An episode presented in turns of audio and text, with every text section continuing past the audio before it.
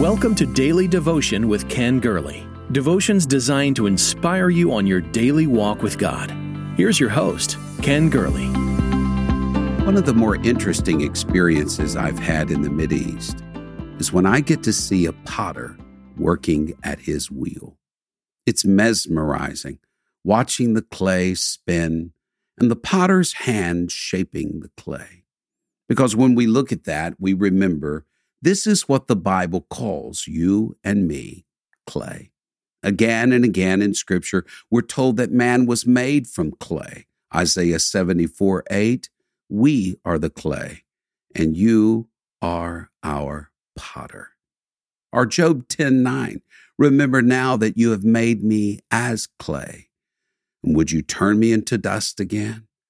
Job began in chapter 33 I've been formed out of the clay. Then we read in that pivotal verse, Genesis 2 7, that we were made from the dust of the ground. That you and I have treasures in earthen vessels. This week, I am dealing with how God views you.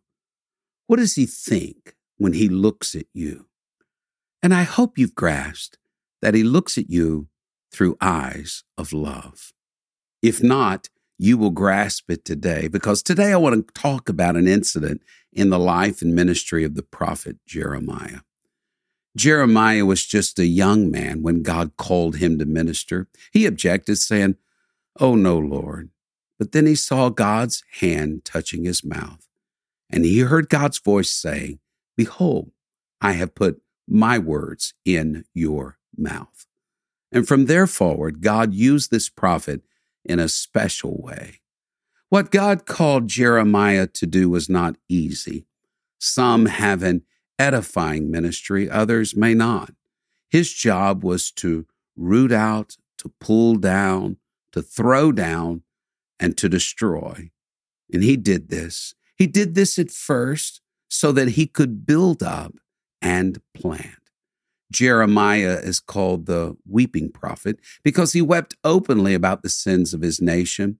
At times, the stress got too much, and Jeremiah would try to hold back what God had laid on his heart. He once told God, Everyone is mocking me.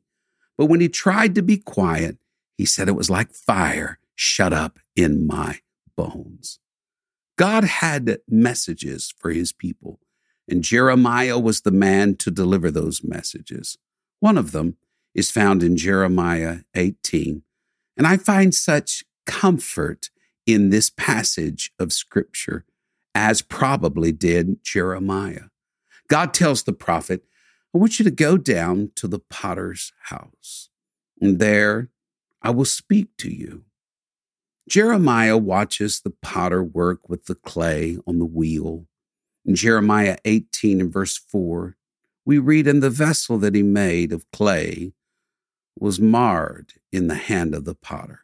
So he made it again into another vessel, as it seemed good to the potter to make. Then the word of the Lord came to me, Jeremiah said.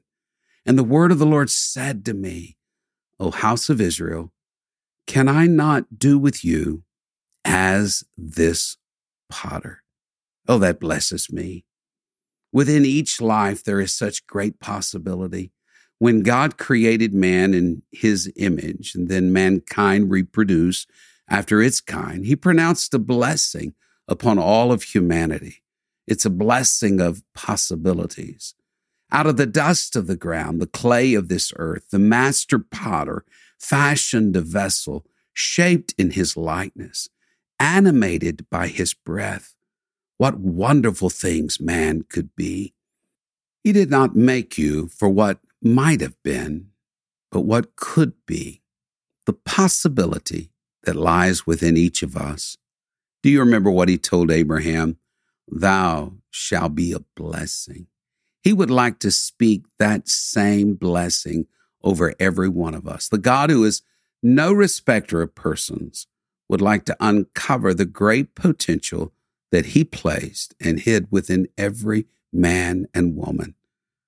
I've told you before of the great museum where blocks of marble carved by Michelangelo lay. These aren't his finished products. These are the unfinished one. Here's a mass of stone out of which emerges a hand or a foot. Over there is the one with the head and shoulders protruding. Yet for some reason, we don't know why, these blocks of marble were never finished. Perhaps the master grew bored with it. Perhaps the great artist had other priorities. Or perhaps he detected a flaw, a flaw that prohibited him from finishing it as he likes. Oh, yes, there is within each of us a potential. If we will but let the hand of the Master continue to work on us. And so it teaches us that we must have not only great potential, we must be willing. The late Vance Havner describes a missionary walking down a dusty road in Africa. He saw some boys playing marbles in the dirt, and he stood and watched them a while. Nostalgia swept over him, and he remembered the many, many years of enjoying playing marbles when he was a child until he noticed something curious about the marbles. He asked one of the boys to let him examine the marble. He looked at it closely and realized that the marble was a rare blue diamond. The boys had found them in the dirt. They were playing marbles with diamonds. Do you know how valuable your life is to God? Even if it's flawed, it can be mended again. Jeremiah noticed that some flaw in the clay kept the potter from finishing it the way he had originally desired.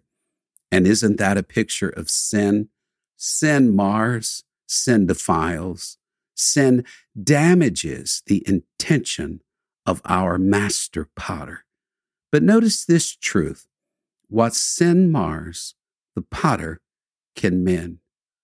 Oh, the many ways men mar their souls in ways we don't quite appreciate at first glance by simple things like resisting the Holy Spirit, by compromise with lesser and evil intentions, by the sin of omission. Samuel said, I will not sin in not praying for you.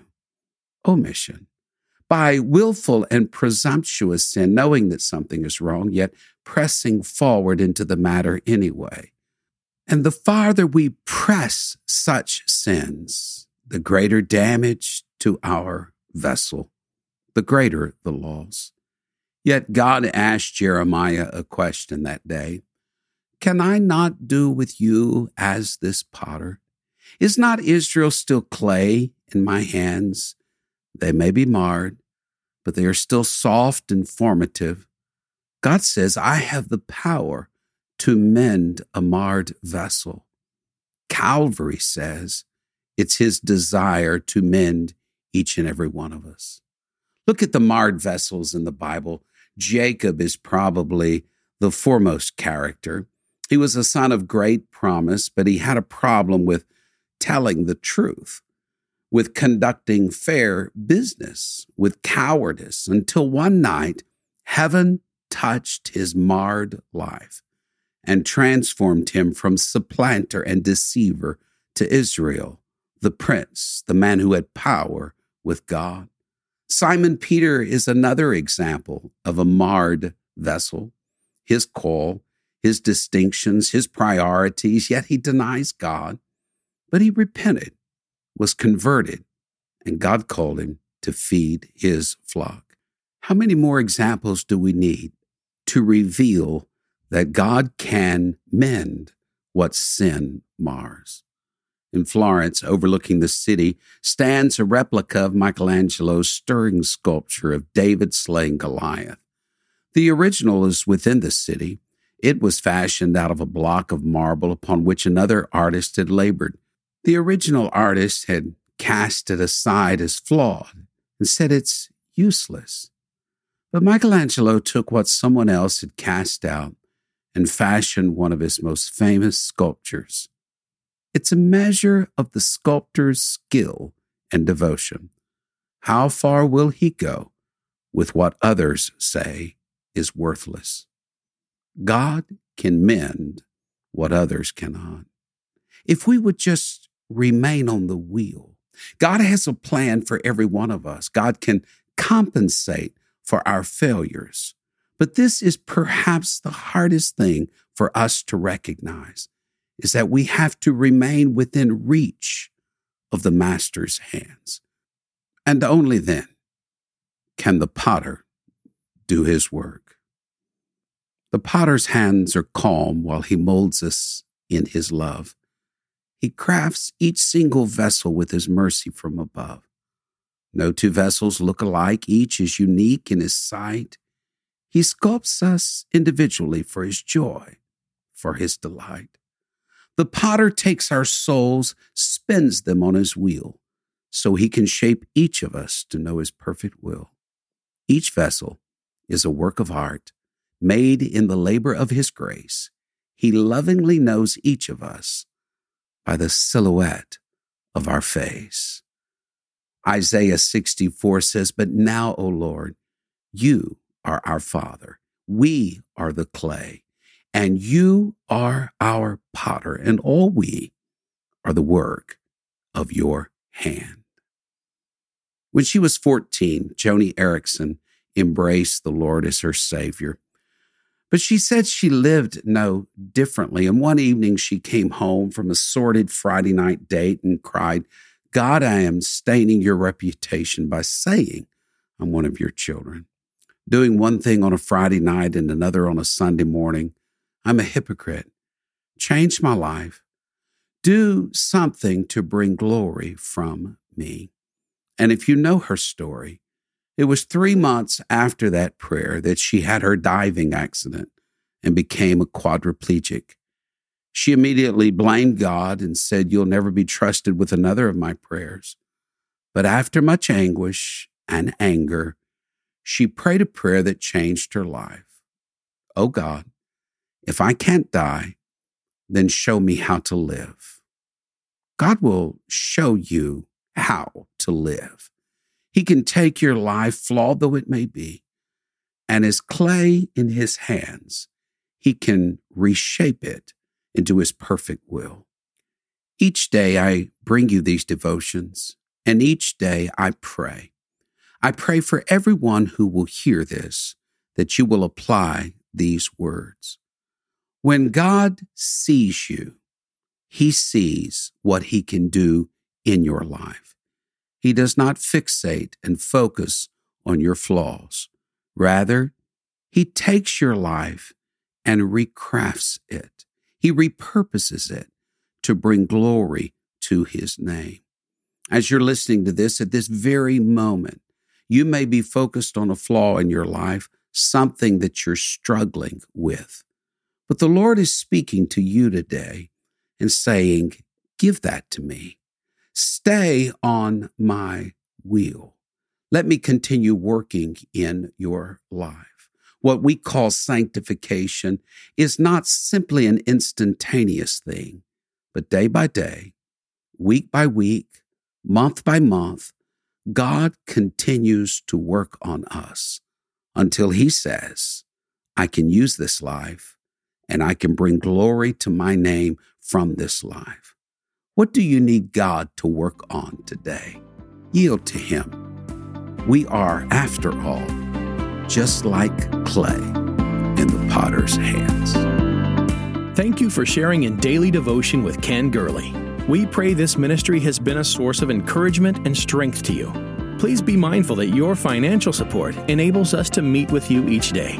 To give a donation or connect with us, visit our website at kengurley.com. There you will also find the latest books, podcasts, and resources. The book on prayer is Pastor Gurley's latest book. You can get your copy of this life changing book at kengurley.com. May God's favor rest on you in every way. Until we meet again.